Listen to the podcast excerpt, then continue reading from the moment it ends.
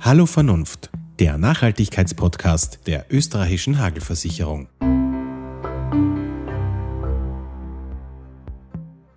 Wir sind heute am Bio-Landgut Esterhazy in Donnerskirchen. Mir gegenüber mit dem notwendigen Corona-bedingten Sicherheitsabstand sitzt Diplom-Ingenieur Matthias Grün, Vorstand der Esterhazy Privatstiftungen und Geschäftsführer von Panatura. Herzlich willkommen.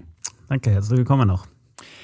Ja, wenn man an Esterhazy denkt, dann denkt man vorwiegend an das Schloss Esterhazy, man denkt an Kunst, man denkt an Kultur, man denkt an die Stiftung, aber da gibt es noch viel, viel mehr. Da gibt es ein riesiges Bio-Landgut, auf dem wir uns heute hier befinden. Ähm, es gibt die Themen regionale Wertschöpfung, es gibt die Themen Nachhaltigkeit, die Ihnen wichtig sind. Meine Eingangsfrage, die ich jedem Gast stelle, was bedeutet Nachhaltigkeit für Sie persönlich? Also Nachhaltigkeit, das ist die lange Sicht und ich glaube, genau das zeichnet die Estase-Gruppe aus. Wir machen nichts auf äh, irgendwie den kurzen Profit oder eben den kurzen, schnellen Erfolg, sondern wir legen alles auf Jahre, Jahrzehnte, ja sogar Jahrhunderte an. Und das eben äh, nicht eben aus irgendeinem Modetrieb heraus, sondern eben auch wirklich seit Jahrhunderten. Äh, die estasische Geschichte reichte alleine im Burgenland schon über 400 Jahre äh, zurück und allein daran erkennt man schon die eben lange Sicht, die seinerzeit äh, hier an den Tag gelegt wurde. Und so ist es auch bei uns in allem Tun und Handeln, das wir an den Tag legen, ganz egal, ob das äh, im Bereich der Land- und Forstwirtschaft ist äh, oder auch in den anderen Wirtschaftsbereichen. Jetzt habe ich es vorher schon angesprochen, wir sitzen hier mit Sicherheitsabstand und auch unsere Mikrofone sind mit Plastikfolien äh, verhüllt. Jetzt ist Nachhaltigkeit ja das eine Thema, das andere Thema ist aber auch Wirtschaftlichkeit. Wie stark hat Sie die Corona-Krise getroffen? Wie sind Sie mit dieser Pandemie und mit den doch äh, sehr ungewöhnlichen Umständen, mit denen wir ja alle zu kämpfen hatten, umgegangen? Also die Corona-Krise hat uns natürlich genauso wie alle mitten äh, getroffen und das in sehr, sehr vielen Bereichen und eigentlich in, in allen kann man durchaus sagen, natürlich sehr, sehr unterschiedlich. Also massiv betroffen waren natürlich die touristischen äh, Bereiche mit den ganz, ganz großen äh, Denkmälern, die ja jedes Jahr Hunderttausende Besucher ins Burgenland anziehen. Schloss Esterhase in Eisenstadt, die Burg Forchtenstein oder auch das Schloss in Lackenbach. All diese Destinationen waren also von heute auf morgen äh, sozusagen nicht mehr besucht und äh, äh, eben die Touristen sind verständlicherweise äh, ausgeblieben und wir mussten eben äh, entsprechend sperren. Damit einhergehend natürlich auch die Gastronomie, die an diesen Lokationen auch entsprechend begründet ist und damit einhergehend auch sehr, sehr viele Veranstaltungen, Eigenveranstaltungen, aber auch Drittveranstaltungen. Es gibt ja sehr, sehr viele Buchungen an unseren Lokationen, wo also Feiern gemacht werden, wo also Veranstaltungen eben stattfinden und die alle sind von heute auf morgen sozusagen weggefallen. Das hat natürlich sehr, sehr große Auswirkungen auf die Gruppe insgesamt äh, gehabt, weil eben ein ganz, ganz wichtiger Geschäftsbereich hier äh, eben zum Erliegen gekommen ist. In der Land- und Forstwirtschaft war es etwas differenzierter. Forstlich ist es so, dass wir natürlich einen Nutzungsschwerpunkt ganz klar im Winter hatten. Also hatten wir sozusagen den Nutzungsschwerpunkt äh, fast hinter uns, aber den Lieferschwerpunkt zu unseren Kunden, zu unseren Abnehmern gerade vor uns. Also der war eigentlich äh, genau im Gang, mitten im Gang. Äh, und als diese doch sehr, sehr überraschenden Sperren gekommen sind, hat das natürlich auch Auswirkungen auf die Lieferketten gehabt. Zu den Abnehmern auf der einen Seite, aber eben auch die Abnehmer selber haben Probleme bekommen, weil sie zum Beispiel Chemikalien Chemikalien nicht mehr bekommen haben äh, und eben dadurch auch die Abnahme auf das Rundholz äh, äh, negativ eingewirkt hat. In der Landwirtschaft war es wieder anders. Die Landwirtschaft ist ja eher im Frühjahr sozusagen wieder im, im Start begriffen. Also der Frühjahrsanbau ist mitten im Gang gewesen, beziehungsweise letzte Vorbereitungen wurden dafür getätigt. Also auch hier hat es uns eigentlich an einem wunden Punkt erwischt und es musste also in Windeseile sichergestellt sein, dass das letzte Saatgut, das noch nicht am Hof war, auch noch zeitgerecht zeitgerecht angeliefert äh, wird und dann eben auch äh, unter Einhaltung sämtlicher Auflagen natürlich auch äh, die Mitarbeiter entsprechend auch das Saatgut in den Boden bringen konnten. Und so kleines Detail am Rande, es war selbst schwierig in diesen ersten Tagen gekaufte Zugmaschinen auch wieder anzumelden. Also wir hatten einen neuen Traktor eben bestellt und die Zulassungsstelle hat sich zunächst einmal geweigert, den eben Corona-bedingt anzumelden, bis wir dann also erklärt haben, dass es vielleicht doch nicht so schlecht wäre, wenn wir Lebensmittel weiter produzieren.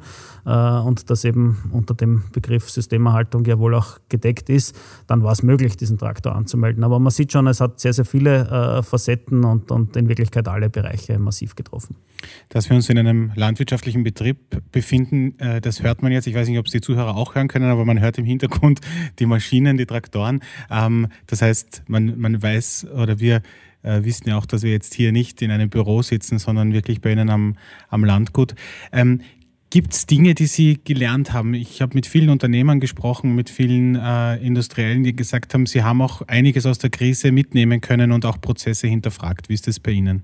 Also natürlich muss man sagen, dass es der ganzen Digitalisierung einen Schub äh, gegeben hat. Äh, wir haben äh, das in unserer Gruppe eigentlich schon seit vielen Jahren äh, sehr gut etabliert gehabt, was also das Thema der Videokonferenzen und so weiter betrifft, waren auch also äh, von der äh, IT-Grundausstattung, von der Hardware sozusagen eigentlich bestens vorbereitet. Das heißt, die meisten Mitarbeiter haben ohnehin einen Laptop oder Möglichkeiten entsprechend darauf zuzugreifen. Und so war das also möglich, das sehr rasch und, und gut auszurollen. Aber aber natürlich hat es noch einmal den letzten Durchbruch sozusagen auch äh, bei den Kritikern äh, gebracht. Und damit meine ich jetzt durchaus nicht nur die internen, sondern auch sehr, sehr viele externe, die, wenn immer wir auch das angefragt haben, da durchaus eben äh, skeptisch waren und äh, im Vorfeld dieser Krise eben äh, oft gesagt haben, na bitte treffen wir uns doch lieber persönlich. Und das ist halt gerade in unserem Bereich, also Forstlandwirtschaft, wo doch auch oft sehr große Distanzen zu Abnehmern oder zu äh, Partnerbetrieben zu überwinden sind, doch auch oft eben eine zeitliche Herausforderung. Also so gesehen hat es hier sicherlich einen gewissen Durchbruch äh, gegeben und kann man sicherlich äh, auch ein bisschen was Positives aus der Sache heraus mitnehmen. Die regionale Wertschöpfung, habe ich vorher schon angesprochen, ist Ihnen ja auch ein großes Anliegen. Haben Sie in der Krise gemerkt, dass sie einen noch höheren Stellenwert bekommen hat? Haben Sie auch bei den Konsumenten, bei Ihren Abnehmern gemerkt, dass da auch vielleicht ein Umdenken stattfindet und vielleicht auch eine andere Wertschätzung den regionalen Produkten gegenüber? Also das war für uns sehr spannend, eben diesen Verlauf zu sehen. Man hat äh, eigentlich sehr schön äh, gemerkt, dass am Anfang eigentlich nur das Hamstern gezählt hat. Damit meine ich jetzt nicht das Klopapier, sondern auch eben die wirklich lebensnotwendigen äh, Bestände. Da war es völlig egal, wo das herkommt. Äh, da war es eigentlich nur wichtig, eben entsprechende Vorräte anzulegen. Nach dieser ersten Welle, das war so nach wenigen Tagen, spätestens nach der ersten Woche, ist aber eigentlich das Bewusstsein in den Vordergrund gerückt. Und das war für uns sehr spannend, weil wir sind ja unmittelbar auch am Endkonsumenten. Das heißt, wir haben Vertriebspunkte, zum Beispiel unsere Markthalle in Eisenstadt, äh, direkt vis-à-vis -vis von Schloss Esterhase in Eisenstadt. Äh, die haben wir dann auch ganztägig, also äh, jeden Wochentag äh, geöffnet. Normalerweise ist sie nur Freitag und Samstag äh, geöffnet. Und ähm, da war es dann wirklich sehr, sehr spannend, weil man unmittelbar eben die Rückmeldungen der Konsumenten erhalten hat. Und wir haben dort einen regen Zuspruch äh, widerfahren. Die Leute sind gekommen, haben eben gezielt Produkte nachgefragt, haben Wertschöpfung und Wertschätzung äh, gezeigt ja, und, und sich wirklich auch erkundigt, wo kommt es her, wie wird das äh, Produkt gemacht und wirklich sehr, sehr viel Anerkennung äh, eben für die Produkte gezeigt. Wir verkaufen dort ja nicht nur unsere Produkte, sondern nehmen ja auch äh, alle Konsumenten der Region, die das möchten. Wir laden sie ein, eben auch äh, zu kommen und dort eben die Produkte zu verkaufen. Und es war wirklich sehr, sehr spannend, die Gespräche, die dort entstanden sind. Also es hat da äh, mit Sicherheit eine, ein, etwas in den Köpfen vieler Konsumenten stattgefunden. Die Frage ist halt, wie nachhaltig ist es, wie lange äh, hält es an. Aber ich denke schon, wenn man sich mit etwas äh, doch über mehrere Wochen sehr, sehr intensiv äh, beschäftigt, dann hat das auch einen nachhaltigen Effekt, einen nachhaltigen Erfolg und das ist sicher sicherlich eben das Bewusstsein für Regionalität, aber auch äh, für Bio. Was Sie jetzt gerade angesprochen haben, das Hamstern, das haben wir ja ganz stark mitbekommen, vor allem am Beginn der Corona-Krise. Und da war das Thema Versorgungssicherheit schon ein sehr großes. Die Frage, die sich natürlich viele stellen, ist, wenn wir diese regionale Wertschöpfung, wenn wir das forcieren, wenn wir auch viel mehr regional einkaufen und, und nicht mehr in die großen Supermärkte gehen, wie sieht es mit der Versorgungssicherheit aus? Wird das weiter ausgebaut oder haben Sie das Gefühl, dass das im Moment äh, in Ordnung ist, dass das im Moment reicht?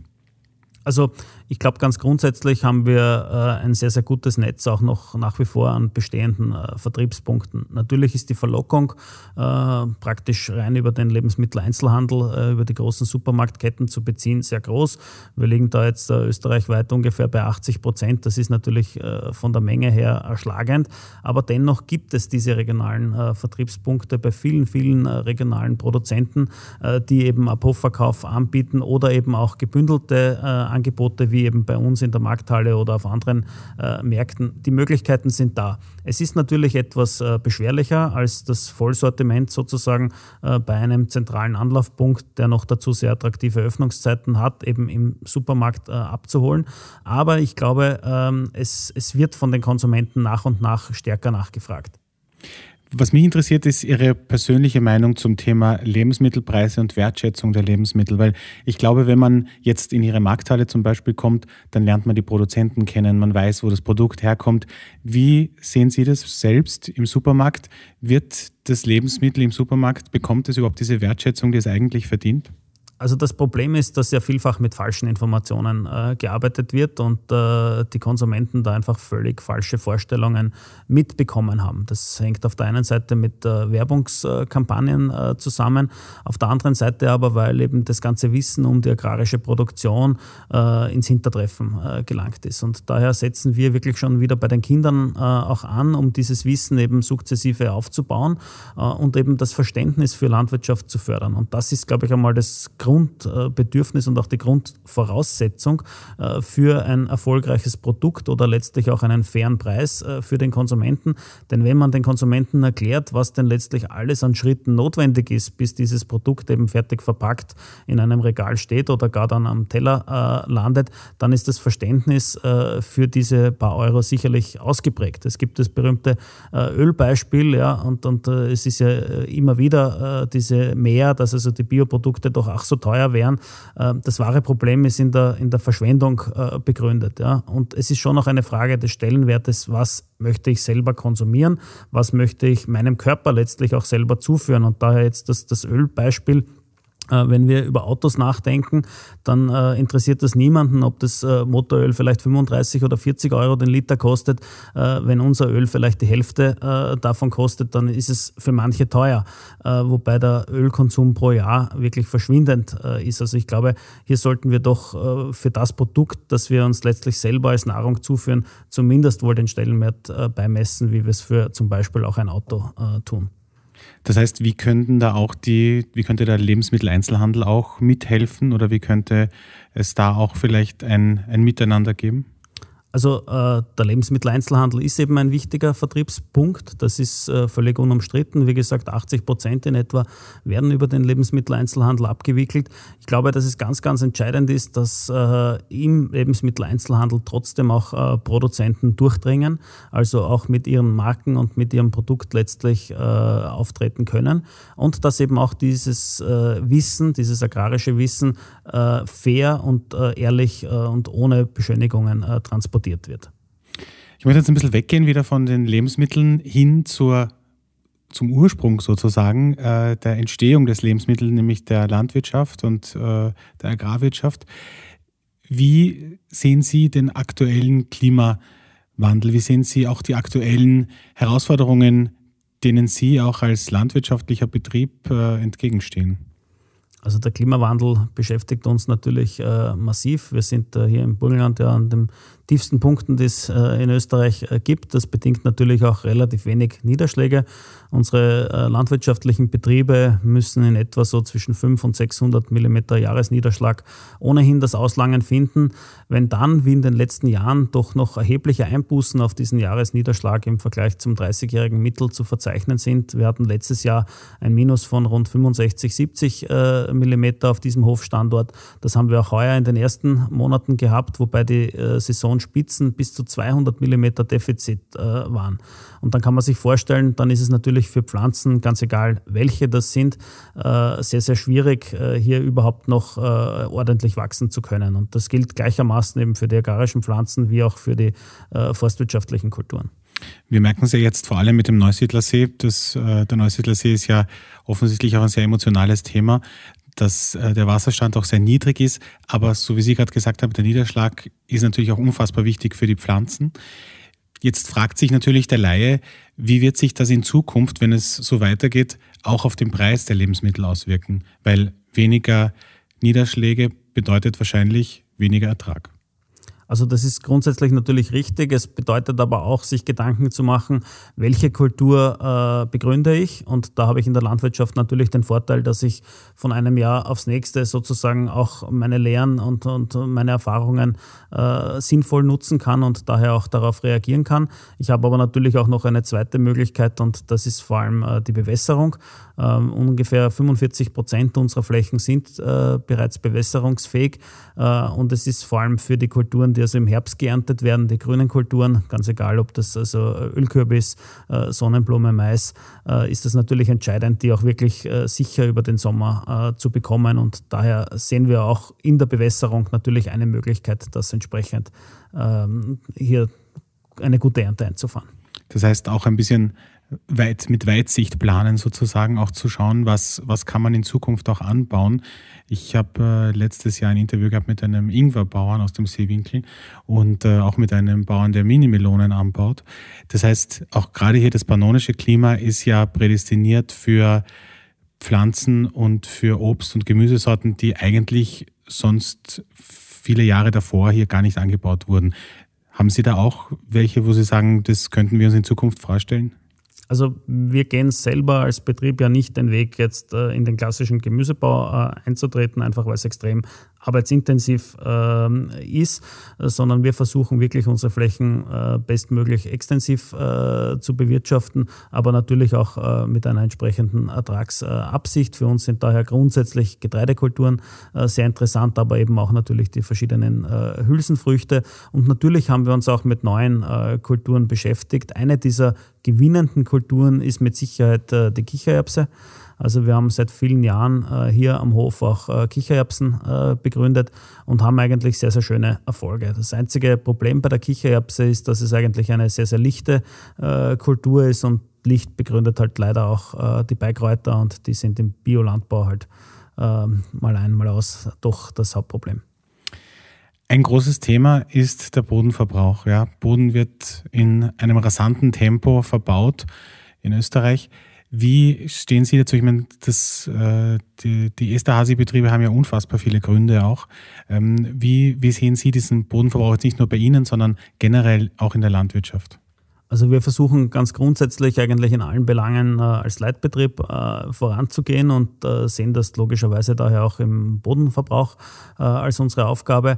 Wir haben erst jetzt kürzlich, äh, heuer hier an diesem Hofstandort hier ein äh, Projekt umgesetzt, wo wir also auch auf ein bestehendes äh, ehemaliges Arbeitergebäude äh, im Hof auf diesem Areal einen topmodernen Fleischverarbeitungsbetrieb, unsere Fleischmanufaktur für Wildbrett, aber auch für Biorinder äh, begründet haben.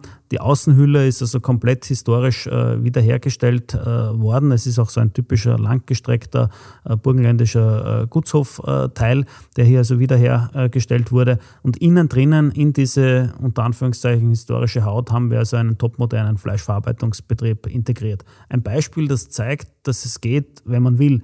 Natürlich ist es mit Kosten äh, verbunden. Es wäre natürlich äh, um vieles billiger gewesen, einfach eine, eine billige Systemhalle äh, sozusagen am gleichen Standort äh, zu errichten oder vielleicht daneben äh, noch, noch einfacher, dann braucht man das alte gar nicht abreißen. Aber ich glaube schon, dass es eine, eine Verantwortung äh, des Bauherrn gibt. Auf der anderen Seite aber letztlich natürlich auch eine politische Verantwortung, um hier also auch klar Weichenstellen zu treffen. Jetzt haben Sie gerade gesagt, ein Wildverarbeitungsbetrieb. Das finde ich sehr spannend, weil gerade Wild ja, ich meine, in letzter Zeit immer mehr, aber trotzdem wahrscheinlich immer noch zu wenig verfügbar ist in der Menge, in der man es eigentlich bräuchte. Also vor allem die Gastronomiebetriebe beziehen Wild oft aus Neuseeland, weil sie halt einfach diese Versorgungssicherheit brauchen. Sehen Sie da in Zukunft auch eine Chance, dass man sagt, okay, wir schaffen hier wirklich eine Plattform, um Wild auch in den geforderten und notwendigen Mengen anbieten zu können? Also das war genau unsere Überlegung hier eben das Wild, äh, ausgehend von den eigenen äh, Revieren. Wir haben über 100 Jagdreviere und in etwa einen Anfall von 100 Tonnen Wildbrett äh, in unseren äh, Revieren, dass wir das bündeln und hier so entsprechend Vertriebswege begründen, weil wir gesehen haben, dass es äh, einfach über den Direktvertrieb eben verschiedenste Hilfestellungen braucht, um eben auch größere Abnehmer wie Gastronomiebetriebe äh, auch entsprechend ansprechen zu können. Das war die Idee dieses Betriebes und selbstverständlich selbstverständlich haben wir unsere bestehende Kühlhausstruktur auch dazu genutzt, auch äh, umliegende Reviere einzuladen, äh, hier auch anzuliefern. Das heißt, es können also durchaus auch externe Jagden äh, in unsere Kühlhäuser eben anliefern und von dort wird es also gesammelt äh, hier auf diesen äh, neuen äh, Betrieb angeliefert und hier dann entsprechend weiter veredelt. Jetzt habe ich gesehen, Sie haben ein äh, Projekt, weil Ihnen der Artenschutz ja auch am Herzen liegt, äh, nämlich das äh, Projekt mit dem Seeadler. Und das fand ich sehr interessant, weil eigentlich versucht man in der Landwirtschaft immer, die Vögel abzuwehren und loszuwerden. Sie allerdings versuchen hier äh, die Population aufrechtzuerhalten bzw. Äh, wieder zu erhöhen. Ähm, warum ist Ihnen das so ein großes Anliegen? Weil es eigentlich der schönste Beweis ist, dass äh, das, was ich Ihnen vorher erzählt habe und das, was uns wichtig ist, ja, äh, auch tatsächlich auf unseren Flächen stattfindet. Der Seeadler ist ja äh, extrem äh, sensibel in der Auswahl äh, seiner Lebensräume, auch extrem anspruchsvoll. Das heißt, er braucht eigentlich ein optimales Umfeld, um überhaupt einmal äh, da sein zu können. Und um dann letztlich auch Bruterfolg zu haben, braucht er also zusätzliche absolute Störungsfreiheit. Wenn wir beides bewerkstelligen können, dann sehen wir, dass wir vieles richtig gemacht haben und so gesehen ist der Seeadler eigentlich eine sehr, sehr schöne Anerkennung für unser tagtägliches Tun und Handeln. Und es geht natürlich auch um die Artenvielfalt, nehme ich an. Es war Absolut. nämlich lustig, als ich hierher gefahren bin, ist mir kurz, als ich eingebogen bin, äh, auf der Straße einfach ein Storch über die Straße gegangen. Ja. Das äh, ist hier nicht so selten. Also, also, es gibt wirklich sehr, sehr viele äh, Tiere, über 400 äh, Tierarten ja, ähm, äh, im Großgebiet äh, Neusiedlersee Seewinkel. War auch für uns natürlich äh, der Motivator. Wir sind in einem absolut sensiblen Naturlebensraum, einem einzigartigen Lebensraum von europäischem Schutzstandard, mehrfachen Schutzstandard. Und natürlich müssen wir in der Bewirtschaftung das nicht nur anerkennen, sondern auch speziell und besonders darauf Rücksicht nehmen. Und was uns aber sehr wichtig ist, ist, dass es eben dieses Schwarz-Weiß-Denken äh, nicht geben soll. Also nicht nur Naturschutz oder nicht nur äh, eben Wirtschaften, sondern beides ist möglich. Und genau das äh, zeigen wir. Äh, wir zeigen das auf allen unseren äh, Flächen, eben im Einklang auch mit verschiedenen NGOs, die äh, tagtäglich auch in unser Tun und Handeln eingebunden äh, sind. Wir arbeiten da sehr offen zusammen, haben viele spannende Projekte, wie eben kurz zuvor jetzt angesprochen, eben den Seeadler, aber eben auch in, in vielen anderen Facetten. Erst auch jetzt ein, kürzlich ein, ein, Projekt auch für den Uhu umgesetzt, der eigentlich aus einem Rebhuhn-Projekt äh, heraus entstanden ist, wo eben die gleiche Struktur, die dem Rebhuhn hilft, natürlich auch wiederum äh, dem Uhu hilft. Wir haben dann zusätzlich eben Nisthilfen angelegt und schon war er wieder da und hat jetzt auch mehrere Jahre hindurch schon äh, entsprechend Bruderfolg auf unseren Flächen. Und so sieht man dieses vernetzte Denken der Natur, dem müssen wir uns natürlich auch wieder ein bisschen auf das einlernen. Und, und wenn, wir, wenn wir diese vernetzte Denkungsart leben, dann stellen sich auch die Erfolge ein. Sie haben vorher das Thema Bewusstseinsbildung angesprochen, weil Sie ja auch einen, einen Auftrag haben. Und mich würde interessieren äh, zum Schluss, was ist Ihre Message an vor allem an Endverbraucher? Was würden Sie sich wünschen in Zukunft? Also was ich mir wünschen würde, ist, dass man sich das anschaut. Und zwar vor Ort anschaut, ja, bevorzugt natürlich äh, bei uns. Wir investieren hier am äh, Bioland Godesta, See auf Donnerskirchen eben bewusst auch äh, als Besucherstandort. Das heißt, wir bauen aktuell jetzt gerade ein Besucherzentrum, wo dann wirklich also auch, auch Gruppen, also auch Autobusse entsprechend äh, betreut werden können. Es wird Führungen geben. Wir machen jetzt schon äh, eben Veranstaltungen, nicht nur eben das Hoffest, sondern auch also wirklich Biofeldtage, wo wir also breit auch für das Fachpublikum äh, etwas bieten, aber eben auch äh, für die Konsumenten, um diese Schere, die es da gibt, eben zwischen Landwirtschaft auf der einen Seite und dem Konsumenten auf der anderen Seite, die geht ja leider immer weiter auf. Der eine will das und der andere äh, will das und äh, leider vergessen sie oft darüber zu sprechen und wir haben das bei der Veranstaltung das erste Mal 2018 eben bei unseren ersten Biofeldtagen gesehen. Wir haben Konsumenten und Produzenten zusammengeführt und es war wirklich sehr, sehr interessant, was da an Gesprächen entstanden ist, aber auch was an Verständnis äh, entstanden ist. Und ich glaube, das ist es letztlich, was äh, in der Zukunft nur den Erfolg äh, bescheren kann, dass das Verständnis in den, äh, durch die Konsumenten für die Landwirtschaft äh, wieder gegeben wird. Denn dann wird sich auch das Nachfragen nach gezielten Produkten einstellen und dann wird sich auch die Wertdiskussion nicht mehr stellen. Das war ein schönes Schlusswort. Zum Ende unseres Podcasts mache ich immer mit allen meinen Gästen einen Wordrap. Das heißt, ich sage Ihnen immer kurz ein Wort oder zwei, drei Wörter und Sie sagen ganz spontan, was Ihnen dazu einfällt. Fleisch oder vegetarisch? Fleisch. Konventionell oder Bio? Bio. Gut, ich glaube, die Frage stellt sich nicht. Ähm, Bier oder Wein? Äh, Bier. Ich habe gesehen, Sie haben ja auch ein eigenes Bier mit Golser, gemein, äh, mit Golser Bier gemeinsam. Brau Braugerste ist ja. für uns eine ganz, ganz wichtige Kultur. Weiß man ja auch viel zu selten, dass viel zu wenig Braugerste ja wirklich auch äh, aus Österreich kommt. Wir sind daher stolz, dass wir so mit Golser gemeinsam die ganze Charge umstellen konnten und sind auch am Kopfetikett vertreten. Burgenland. Burgenland, Vielfalt, wunderbare Vielfalt. Die österreichische Hagelversicherung. Ein sehr verlässlicher, langjähriger Partner. Und der Bodenverbrauch der Bodenverbrauch ist ein Thema, das uns, jetzt muss ich doch weiter ausholen, noch lange beschäftigen wird und äh, hoffentlich äh, bald mehr Bedeutung beigemessen wird. Herr Diplom-Ingenieur Grün, vielen Dank für das sehr interessante Gespräch. Sehr gerne. Das war Hallo Vernunft, der Nachhaltigkeitspodcast der österreichischen Hagelversicherung.